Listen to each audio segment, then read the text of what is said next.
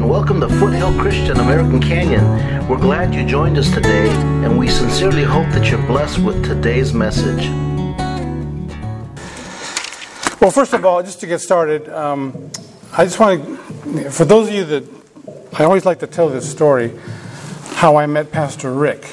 My wife and I came to this church. I work on occasion at Tula K Funeral Home and Cemetery. And I was there assisting in a service with the company there. And Pastor Rick was there to officiate the service, and we hit it off just right off the bat. And we began to talk, and told me about the church here at Foothill in American Canyon. I went, yeah, I live in American Canyon. He goes, you got to come visit us. And I did. And that's when the Spirit of the Lord moved on my heart and revealed to me through the pastor that there was a need here for worship.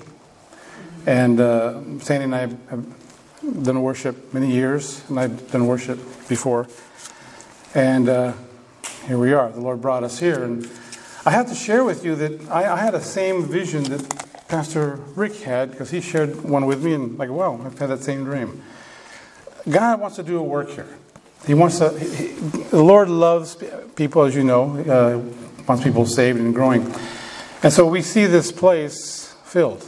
Okay, but I have to tell you, having walked with the Lord for so many years, the Lord won't unload that until we're ready.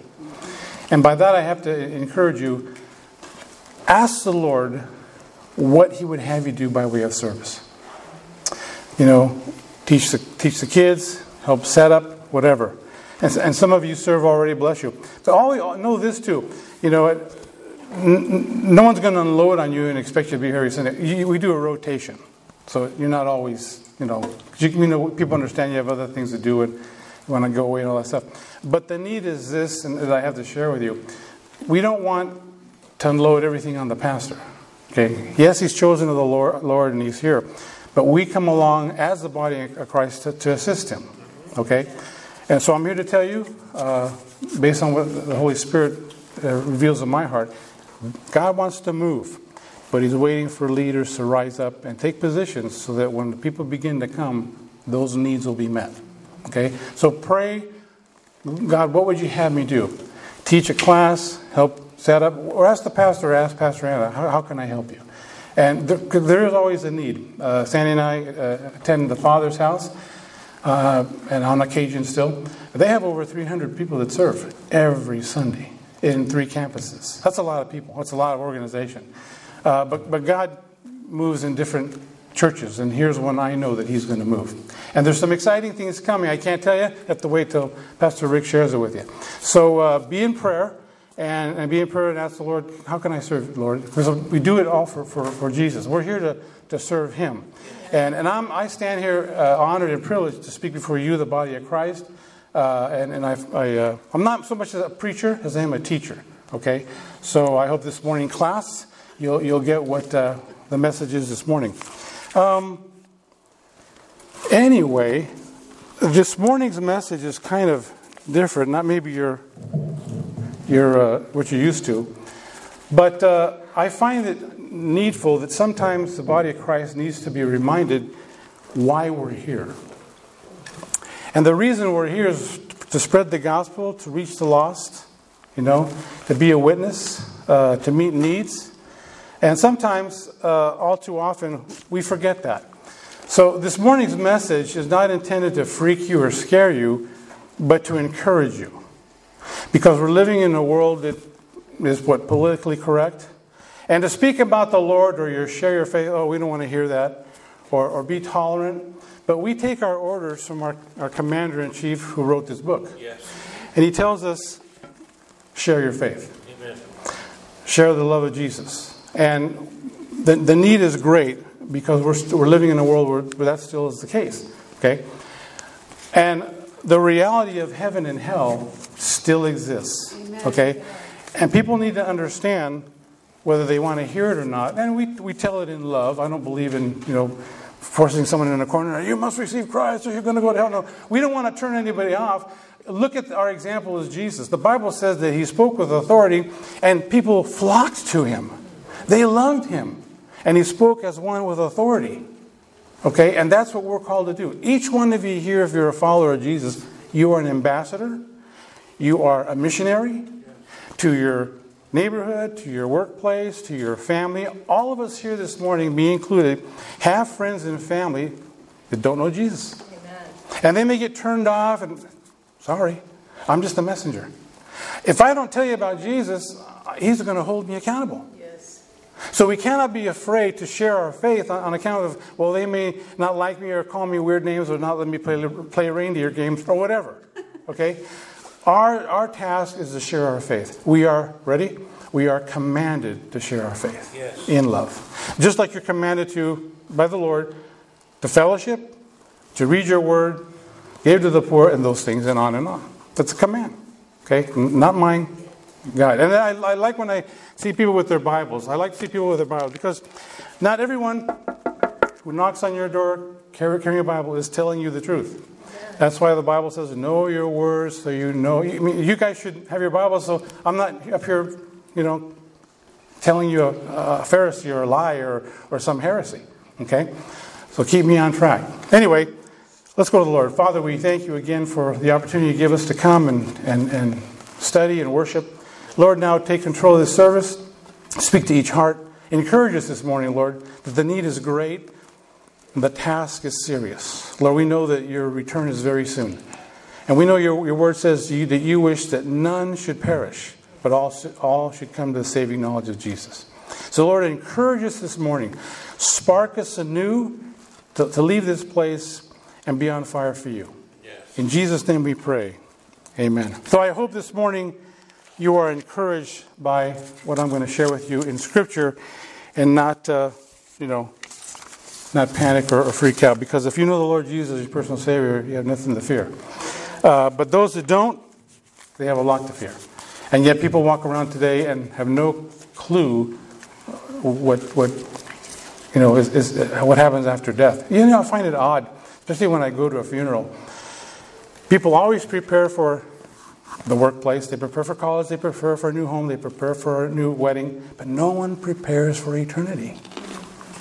I mean, that word forever is a mind-boggling word. I mean, someone ever tell you how long is forever? Forever? I mean, we cannot comprehend that word, eternity, forever. The Bible says one day is a 1,000 years to the Lord, 1,000 years is one day. I mean, I guarantee you, we'll be praising the Lord and so busy in heaven, we won't even know what eternity is. I had a professor one time in college that said, don't think about eternity too much, because if you do, you'll find yourself under your bed saying the Greek alphabet, even if you don't know it, because it blows your mind, that concept of forever and ever. This life here, brief, amen?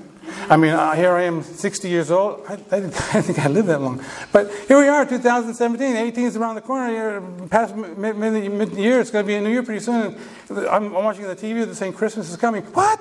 I mean, it goes by fast. Yes. Think about eternity.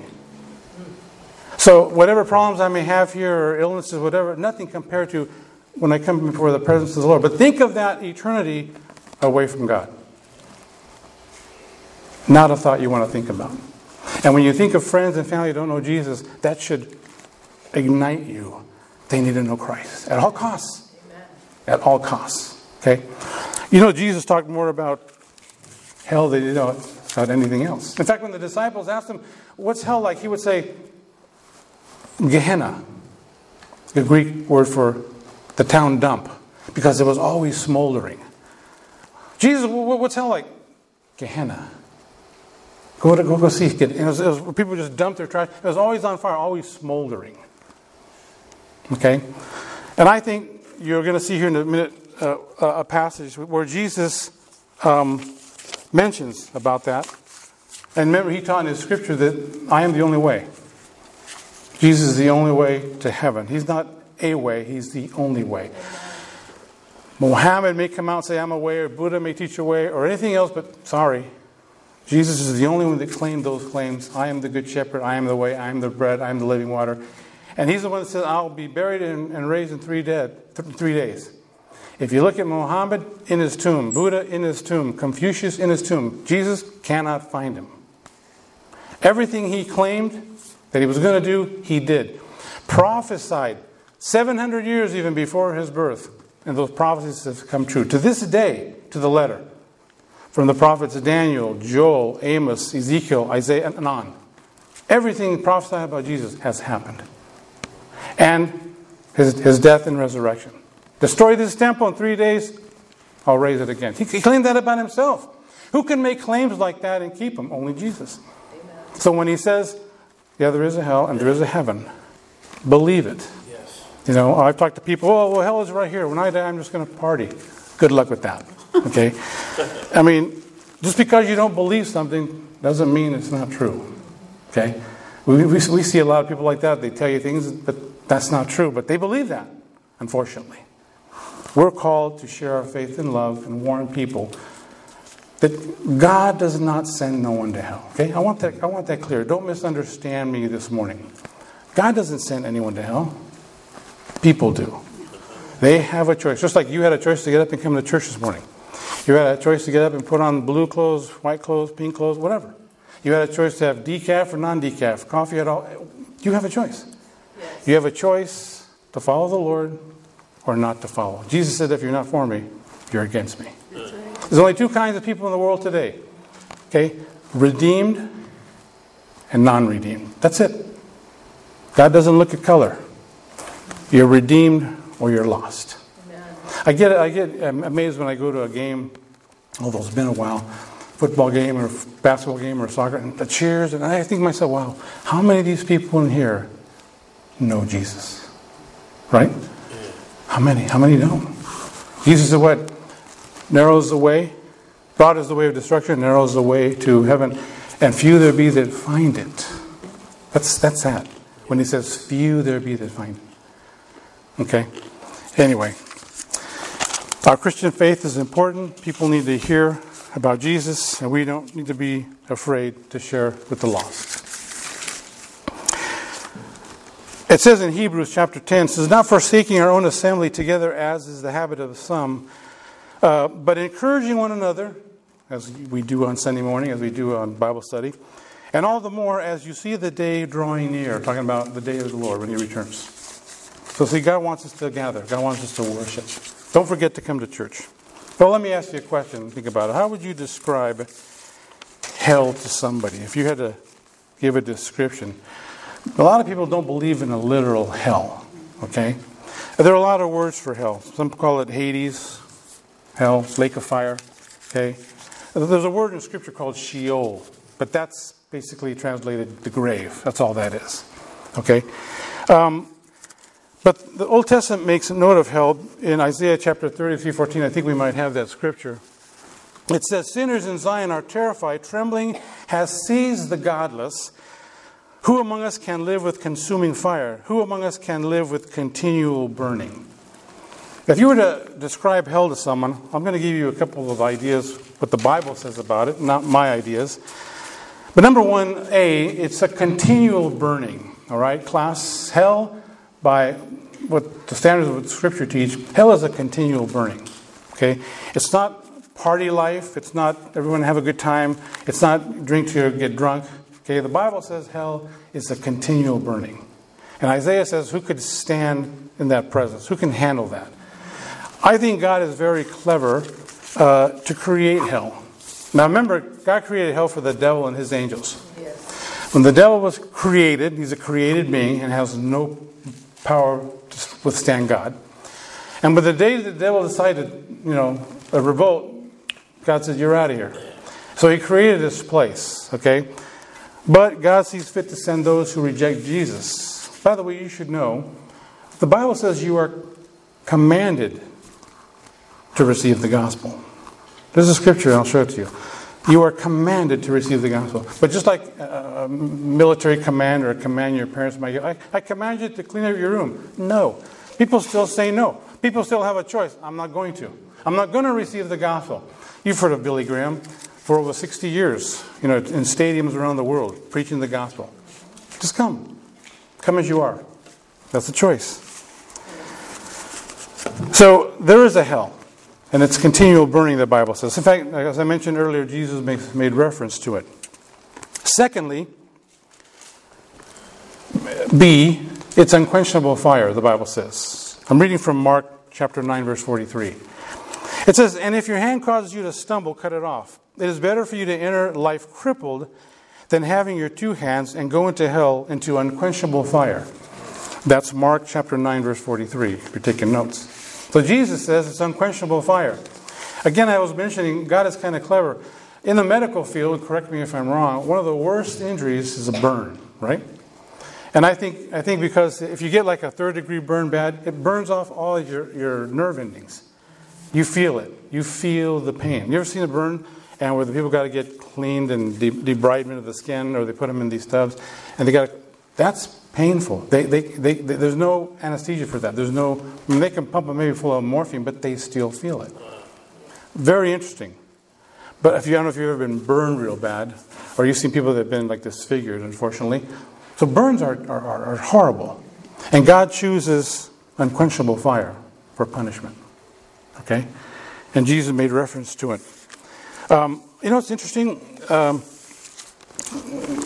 me have you turn to Mark. I'm going to go there. Turn to Mark chapter 9. I want to show you something. Mark 9.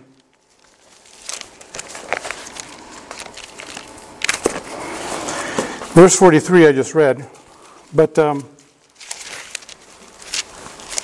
jump down to verse 48. Jesus continues. Notice what he says. "Where their worm does not die, and the fire is not quenched." An interesting verse. He says, you know, better you go to life crippled with your hands cut off than you go into an unquestionable fire. And then he goes on to say, "Where the worm does not die, where the fire is not quenched." Isaiah makes reference to the same thing, where the worm does not die. You ever I don't suggest you do this, but if you ever go outside your back door and grab a piece of meat, raw meat, throw it out there, what happens in a couple of days? Flies. Maggots. They just eat it, they burp and die. That's basically what they do. What I'm understanding here from Scripture is that there's a worm crawling on all of you. It will not go away. See? Again, I'm showing you what Scripture is teaching. And again, I want you to think about, this is the place that God has created for those who are against Him. Those who reject what Jesus did on the cross for you and me. This is the place He's created for those angels that have rebelled against Him. But He created this. And in Scripture, all through the Old Testament, all through the New Testament, He's telling us, I don't want you to go there. That's why I sent Jesus. I want you to escape this. So Jesus, in Mark says, where the worm does not die. Isaiah 66:24, "For the worm shall not die and the fire shall not be quenched." Same thing. And then, not only is there unquestionable fire, but also, number C, outer darkness, weeping and wailing. Isn't it interesting? There's a flame, but it's outer darkness. That's weird. But again, God is the creator of this place. In Matthew 8, verse 12, it says, "But the sons of the kingdom shall be cast into the outer darkness. In that place there shall be weeping, wailing, and gnashing of teeth." Now that phrase there, the sons of the kingdom, in the original Greek, referred to Jews. Jesus was talking to Jews. Because remember, the church hadn't been born yet. Okay? The church was born in Acts 2, and Jesus hadn't ascended yet. So he makes this statement to the Jews. He says, "The sons of the kingdom shall be cast into the outer darkness. In that place there shall be weeping, wailing, and gnashing of teeth." And then in Matthew 8:11, Gentiles were also included in there. But Jesus himself describes hell, outer darkness, weeping and wailing, in a place where a person's in a flame. And then finally, D... This must be the worst one. Away from the presence of the Lord. That's the one that grips me the most. In 2 Thessalonians chapter 1, verses 8 and 9, the scripture goes, "Dealing out retribution to those who do not know God and to those who do not obey the gospel of our Lord Jesus Christ. And these will pay the penalty of eternal destruction away from the presence of the Lord and from the glory of his power. In other words, when a person is lost, there will come a day when God basically says, close up the doors, I'm going to forget about them. Away from my presence. Never to be reminded about them ever again. I think that's the worst thing. You know, we today we can talk to the Lord, we pray to Him, He answers our prayers. But can you imagine? In the Old Testament there were times, in fact, in Hosea, was it Hosea? I forget where Ephraim was being disobedient to God. And finally God told the prophet, Ephraim is joined to idols. Love them, leave them alone. Don't go to them anymore. Forget them. And for God to say something like that, whoa, you know He's angry. But here Jesus, or Paul in 2 Thessalonians teaches, away from the presence of the Lord is hell. No more. I mean, pray all you want, I'm not listening.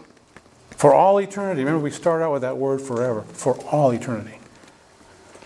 Now, I wanted to grip you folks, brothers and sisters, because there are people out there who need Jesus. And we need to share our faith. We need to have love to share Jesus with them. And be persistent in love. Yes. Okay? Amen. Now I want us all to turn to Luke chapter 16. Jesus told a story that actually happened. Not a parable, okay? The story of the rich man and Lazarus. And this is not the same Lazarus that Jesus rose from the dead. It's a different Lazarus. In chapter 16, verses 19 to the end of the chapter, Jesus tells a story. They were discussing the afterlife, hell, so Jesus brings up the story and telling his audience. And I'm going to read it to you. Here we go. Now there was a certain rich man. Now, first of all, this doesn't mean that rich people go to hell. Okay, no. Okay, or just poor people go to heaven. This guy happened to be rich, and Lazarus happened to be poor, and Lazarus happened to be a believer. That's all. Okay? I don't want no misunderstanding. Now, there was a certain rich man, and he habitually dressed in purple and fine linen, gaily living in splendor every day. And a certain poor man named Lazarus was laid at his gate covered with sores. Poor Lazarus. And longing to be fed with the crumbs which were falling from the rich man's table. Besides, even the dogs were coming and licking his sore. That's a terrible sight. I mean, just picture that. Too bad. I'm so sad. Now it came about, and this is important. Follow along with me. Okay? Yeah, that's why it's important to study the Word, because God speaks in His Word, and you find the clues in Scripture.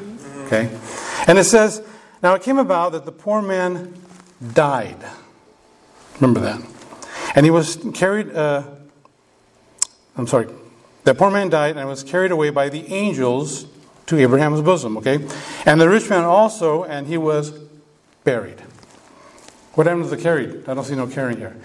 Lazarus dies, carries, rich man buried, okay? Let's go on. And in Hades, he lifted his eyes, being in torment, and saw Abraham far away and Lazarus in his bosom. So picture this. In the Old Testament times, when someone died, okay, before Jesus was on the scene, and before his crucifixion and resurrection, when a person died, they would go comfortably to a place called Abraham's bosom. You know, I mean, you think of bosom, you think of here. No, they weren't living in Abraham's belly, but just like a place that Abraham was in charge of, if I can make it plain for you. So they died, it's kind of like a waiting room. So Jesus is telling the story, describing that there is Lazarus in Abraham's bosom. And the rich man, being in torment, sees this. Okay, let's go on. Verse 24. And he cried out and said, Father Abraham, have mercy on me. Send Lazarus that he may dip the tip of his fingers in water and cool off my tongue. Obviously, he was hot. For I am in agony in this flame. But Abraham said, Child, remember that during your life you received good things, and likewise Lazarus bad things. But now he is being comforted here, and you are in agony. Verse 26. Beside this, between us and you there is a great chasm affixed, in order that those who wish to come here to there may not, and vice versa. Okay? Verse 27. And he said, Then I beg you, Father Abraham, that you send him to my father's house. He says, I have 5 brothers. that they may warn him, lest they also come to this place of torment. Notice Abraham's response. They have Moses and the prophets, in other words, the writings. They can read them. But he said, no, Father Abraham, but if someone goes back from the dead, they will repent. Verse 31, but he said to him, even if they don't listen to Moses and the prophets, neither will they be persuaded if someone comes back from the dead. Jesus came back from the dead. Are they believing him? No. So he's saying, send my brother. Interesting story. Okay? That Lazarus here gets carried away. You know, in the New Testament, in 1 Thessalonians and in John 11, when the Bible refers to a believer dying, Paul refers to you just falling asleep. When a non-believer dies, they're buried. I want to point this out to you. The rich man was buried. Lazarus was carried away by angels. This is an important point, because see, a lot of believers today fear death, and you have to understand this. Jesus died and took away death. He said, "O death, where's your sting? O grave, where's your victory?" Okay? As a believer in Jesus, you will not experience death. Yes. Stay with me. Grasp this, because a lot of people don't. The thing you fear the most, you will never experience. A little example may help you understand. Story of a father and a son, and they would make things and go sell them in the village. Well, he took his son one day, and they went into town. And en route to town, they have to cross this bridge, and there's roaring water, hundreds of feet below. So they go. Their business in town lasts a little longer than what had expected, and they're coming back, and it's nighttime now. It's dark. So when they come back to the bridge, the boy begins to cry. And the father says, what's the matter? Well, it's scary, the bridge, we might fall, we can't see. Well, the father, in his compassion, quickly picks up the boy, puts him in his arms, and the boy fast asleep. Next thing the boy remembers, he's waking up in his bed, sunlight coming through his window. The thing he feared the worst, most, he never experienced. And that's the way it is for a Christian. You will never experience death. If the Lord tarries and doesn't return soon enough, and we, all grow old, and eventually, He calls us home, you'll not experience that. The Bible says you will fall asleep, wake up in the presence of the Lord. Yes. Now, for a non-believer, that's a different story. Okay, that's a different story. Now, Abraham's bosom is an interesting place, but I'm here to tell you that it changed one day. Okay, and it all took place when Jesus rose from the dead. So if you were to ask me, does Abraham's bosom exist today? No, it does not. Because if you recall the episode on the cross, when Jesus died on the cross and he died between two criminals, remember what he told one? Today you'll be with me in Abraham's bosom, right? No. You'll be with me in paradise. Okay? It changed. I'm reading from Ephesians chapter 4, verse 7. Actually, jump down to verse 6. Ephesians 4:6 says, Paul writes, therefore it says, when he ascended on high, he led captive a host of captives and gave gifts to men. Now this expression, he ascended, what does it mean except that he also descended into the lower parts of the earth? He who descended is himself, he who ascended far above all heavens, that he might fill all things. Paul is talking about Jesus. That one day, or what happened, Jesus died on the cross for your sins and mine, and he was buried. And the Bible says that he descended. He went down to hell. He preached a sermon of victory. He took the keys of death, took the keys of the grave, and on his way up, he took those captive. Who? Those in Abraham's bosom. They were captive there. And he took them on up to paradise. So he could rightly say to that criminal, today you will be with me in paradise. Yes. So today when a believer dies, you go in the presence of the Lord in paradise. Because heaven is a future certainty. We'll all enter heaven together one day. One day. The heavenly city. Okay? The New Jerusalem. But I tell you that to share with you that, for a believer, Paul said what? For me to live is Christ and die is promotion. Absent from the body, present with the Lord. Amen. This morning, you don't need to fear death. There are a lot of believers that have that anxiety. In fact, there's a big fixation of death right now among teenagers. They're killing themselves. committing suicide in record numbers. These people need to know Jesus. Amen. They need to know they're worth something in our Father's eyes.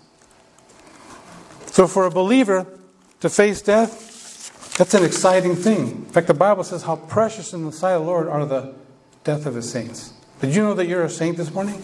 You're a saint. Amen. Okay? In God's eyes. Yes. Let's go back to Ephesians 16. Let me, Luke 16, sorry. I want you to note four things that we see about this story. Number one, that there's a conscious existence after death. Okay? Obviously, there's a conscious existence when you're in heaven because you're going to know people, you're going to be worshiping the Lord. But we're talking about hell, okay? There's a conscious existence after death. This guy, the rich man, they were talking. He saw what was going on, okay? Number two, the reality of torment in hell. The Bible declares you're going to be in torment. You're going to be in pain, suffering for your sin. Number three, there's no second chance after death. The Bible says it is appointed once for man to die, and after this, the judgment. Now, if you're a believer in Jesus, you will not face that judgment that the Bible talks about. You'll face the judgment seat of Christ for what you did or did not do for the Lord. But the salvation issue is settled here right now on planet Earth. That's why we share with the lost about coming to know Jesus. Because you saying yes to Christ changes your eternity. And you're ready for heaven. Okay? You don't get saved and hope to get into heaven. No.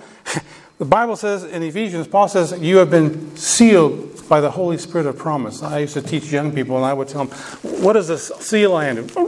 You're sealed with the Holy Spirit of promise. When you become a Christian, you're sealed. The stamp of God is on your life. Okay? You're sealed with that Holy Spirit of promise. You're sealed to the day of redemption. You're sealed. There's a place, Paul says, you've been seated in heavenly places. There's a chair with your name on it in heaven. That's the way it's going to be till you get there. Your salvation is secure.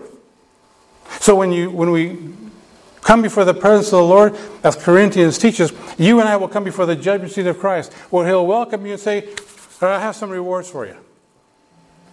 And He's going to give you reward you accordingly for what you did for Him. But the salvation issue is dealt with here and now. Not when you die and go to heaven. You're saved now. Ready for this? You can experience a little bit of heaven right now. Amen.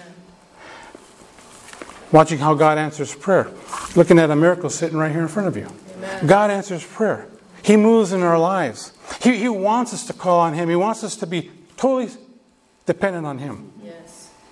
God says, test me. See if I will not open the windows of heaven and pour out my blessing. Yes. He wants to do that. The problem is we get caught up in our situation. And we forget who He is. Mm-hmm. Remember, He's a God who opened up the sea and allowed the Israelites to walk on dry land. Did all these miracles. He's still the same. The Bible says, I change not, I'm the same. You need a mountain, need to be removed? Ask Him to move it. You got a situation? Take your eyes off the situation. Trust in the Lord and watch what He'll do. Yeah. You know, God's almost not being disrespectful, in a way, a little comical. He says, I'm drawing the line. I dare you to dare me. Watch what I can do for you. But there's a key. You got to be walking with Him. Yes. God is not a genie. No, you got to be walking with Him. Every day. So, there's a conscious existence after death, the reality of torment in hell, no second chance after death, and then fourthly, the impossibility of the dead talking to the living. Now you may read about people have seances. That's nonsense. That's demonic. Yes. Okay? That doesn't happen. I talked to my Uncle George, who's been dead for... You talked to a demon, sorry. Because the devil's... You know, people that go after that stuff, the devil pleases them by monkeying with their mind. And we're not to have anything to do with that. Also note this. There's two different lives in the story. Okay? Two different lives, two different deaths, and two different destinies. In the story of Luke 16. See, everybody has a choice. Even today, 2017. Everybody's got a choice. Jesus came back from the dead, and he proved who he said he was and the claims he made. And today, he lives today. We talk to him. We worship him. I talk to the Lord every day. He talks back to me through his word. He's alive today. He's in heaven preparing a place for you and me. Amen. One last verse I want to show you. 1 John chapter 5. You know, it's interesting that the Lord wants to make sure that we are 100% sure of our salvation. Because a lot of people, you know, in churches, you know, kind of get, you know, doubts, fears. But in 1 John chapter 5, look at verse 10. John writes, and it can't be any more clearer than this. The one who believes in the Son of God has the witness in himself. The one who does not believe God has made him a liar. Those are strong words. Because he has not believed in the witness that God has borne concerning his Son. Now picture this. God puts great weight on Jesus. Okay? Stop there and just listen for a minute. When before the world was created, God had a plan that I'm going to redeem mankind. I'm going to send my Son. You know, he didn't have to do that, okay? But he chose to do it. And if you look at the life of Abraham and Isaac, remember when God told him to sacrifice his son in that story? Isaac was the type of Christ. Abraham walked with God, had a trust relationship with God for over 22 years. You notice in Scripture, Abraham never talked back to God. What? You out of your mind? God said, I want you to take your son and sacrifice him. I find nothing in Scripture where Abraham disputed. Boom. Went to do it. And he came with servants. And they put the wood on Isaac's back, a type of Christ, Jesus on the cross. And notice what he told the servants. Me and the boy are going to worship on the mountain, and we will come back to you. Abraham knew he was going to kill his son. But Abraham had that relationship of trust with God that he knew that God I believe in is going to have to resurrect my son if I put him to death. And you hear that in that phrase, we will come back to you. So they go up the mountain like Jesus did Golgotha. Here's Isaac. And he makes the altar, and I don't see anywhere where Isaac's running away. Leave me alone, you crazy old man. No. And in fact, historians teach Isaac may have been 17 years old. Maybe even older. And he let his dad bind him, lay him on an altar, light a fire, raise a knife. Type of Jesus. And just before God said, hold it. Now I know.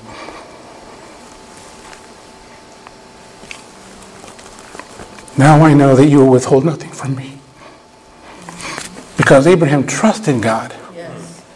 And then there in the thicket was the ram that God had provided. So the sacrifice went on but with the ram. So Isaac was the type of Christ. But when I read that story, I think of the Lord. Because see, centuries later, possibly on that same mountain, God was going to give his own son.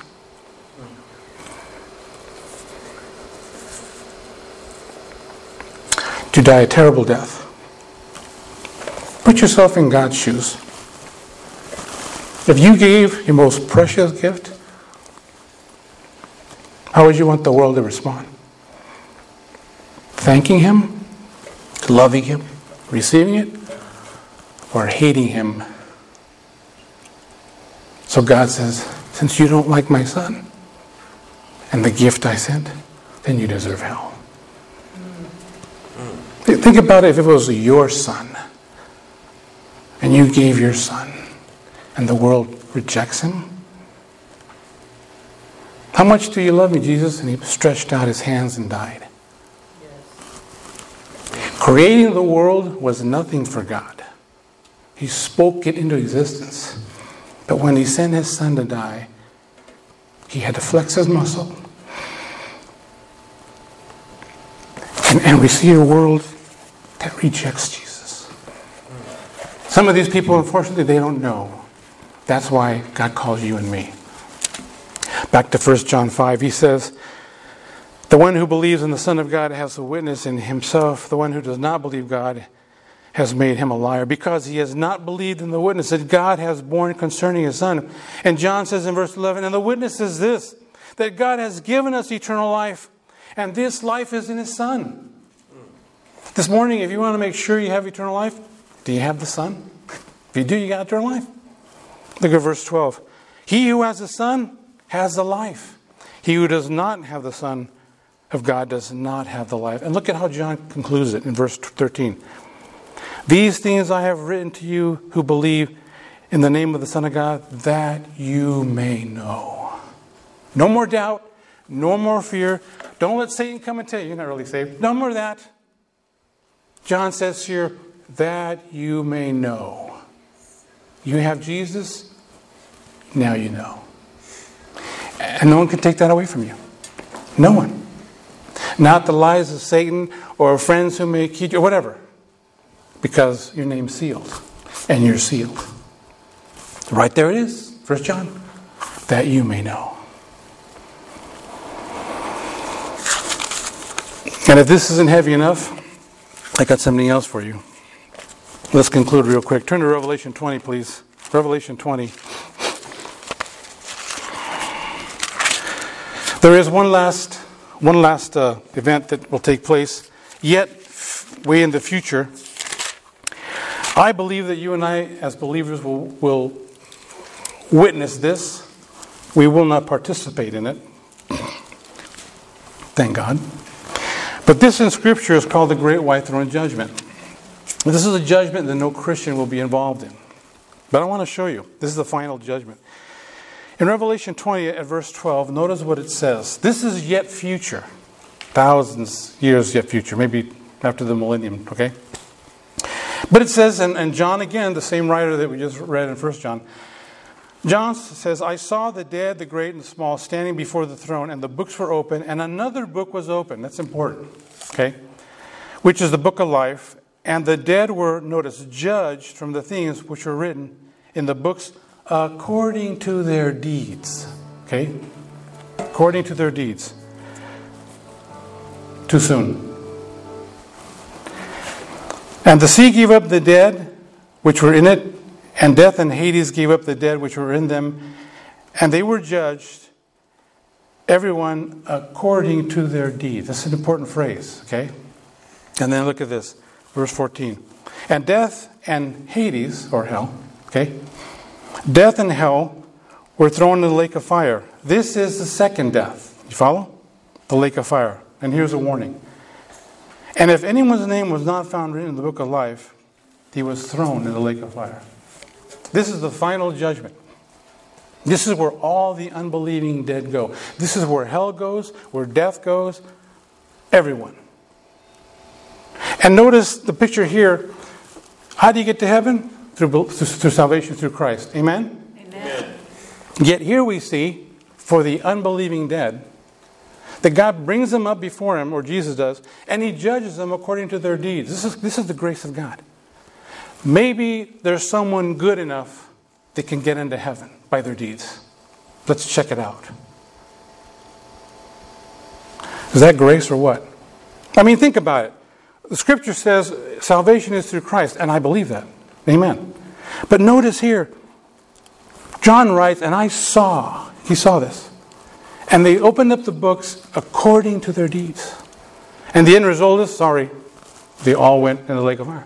Because your deeds won't save you. Only Christ's righteousness will save you. Amen. But hell itself today will be thrown in the lake of fire. Death will be thrown in the lake of fire.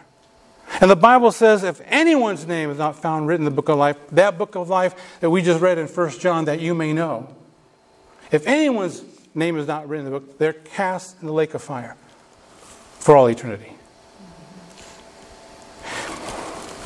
Is there a hell? Yes, there is. Is there a heaven? Yes, and maybe on another day I'll teach on that. I love heaven better than I do hell. But the lake of fire is a final destruction. Okay? Final destination.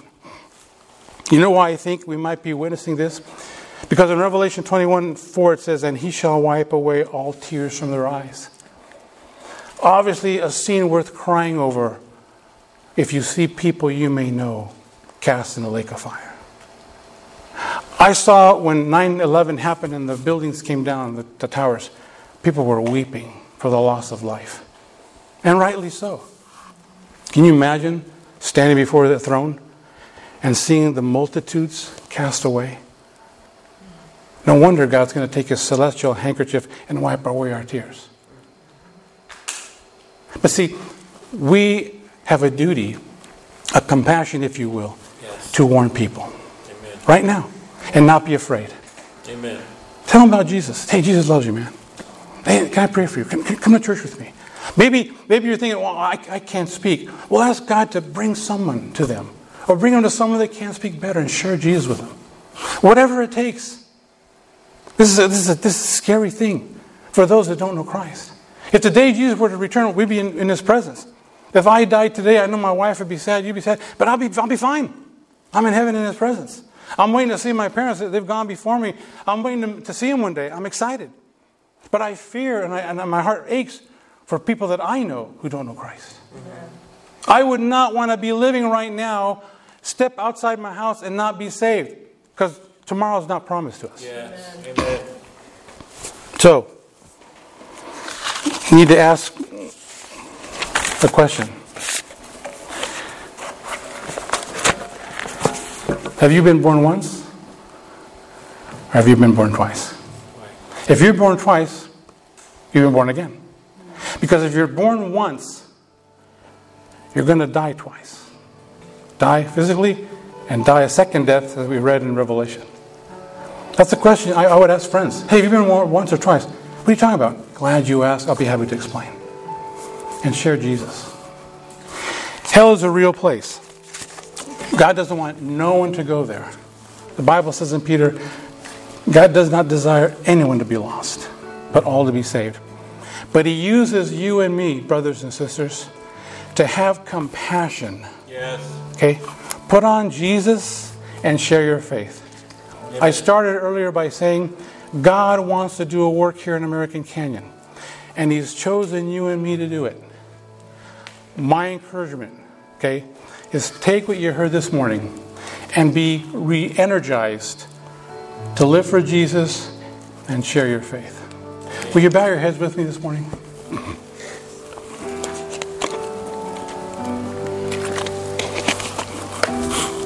Father God, we thank you that you love us enough to warn us about hell. You sent Jesus. You've given us your word, Lord. And Lord, your command is you ask us to go. Go and preach the gospel. And you're not just telling pastors, but you're telling everyone that believes in you. And so this morning, with your heads bowed, I want to ask you to be sure this morning. If you want to be sure, maybe you're not sure. That's my number one aim, so you know before you walk out of this building that Jesus is in your heart. I don't want no one to miss your point this time. I'm going to say a prayer. I want all of you with your heads bowed just to repeat it out loud. And if you've never prayed this prayer, but you want to pray the prayer to receive Christ for the first time and you sincerely mean it, just pray alongside everybody else. So pray with me now. Dear Jesus, Dear Jesus, I believe who you are. I believe who you are. I believe you're the Son of God. I believe that you're the Son of God. You came to die for us. Die for us. Rose from the dead, and are living in heaven today. I receive that, Lord. Ask you to save me. And prepare me for heaven. In Jesus' name. Amen. Amen. If this morning you pray that for the very first time and meant it, praise God. On the authority of the Word of God, you've been born again. A second time. Amen. I want you to do something though. If you've prayed that prayer for the first time, I want you to do something. I want you this week to tell 3 people, whoever they are. It could be pastor, myself, or someone at work. Hey, I want to share something with you. Last Sunday, I prayed to receive Jesus Christ. Tell 3 people this week, if this is the first time you've prayed to receive Christ in a minute. Tell these 3 people. Why do I ask you to do that? Because it gets you in that attitude to start sharing your faith. Okay? It's important. And let the pastor know. Hey, Pastor Rick, last Sunday I prayed with Dan to receive Christ for the very first time in a minute. He'll give you a hug. And he'll congratulate you. It's the best thing you can do. You and I know the people we know that don't know Christ. So again, my encouragement is go out this week. Pray for them. And share with them. Amen. Okay? Hell is a real place. God doesn't intend anyone to go there. But it's set up. Okay? And unfortunately, people send themselves. So Father, we thank you again for this morning, for your word. Thank you, God, that you love us. Yeah. Even with all our inadequacies and our faults, you love us, Lord. Yes. We believe in you. We ask you to go with us now. Watch over us. Thank you for this time. In Jesus' name. Everybody said, Amen. God bless you. Have a good week.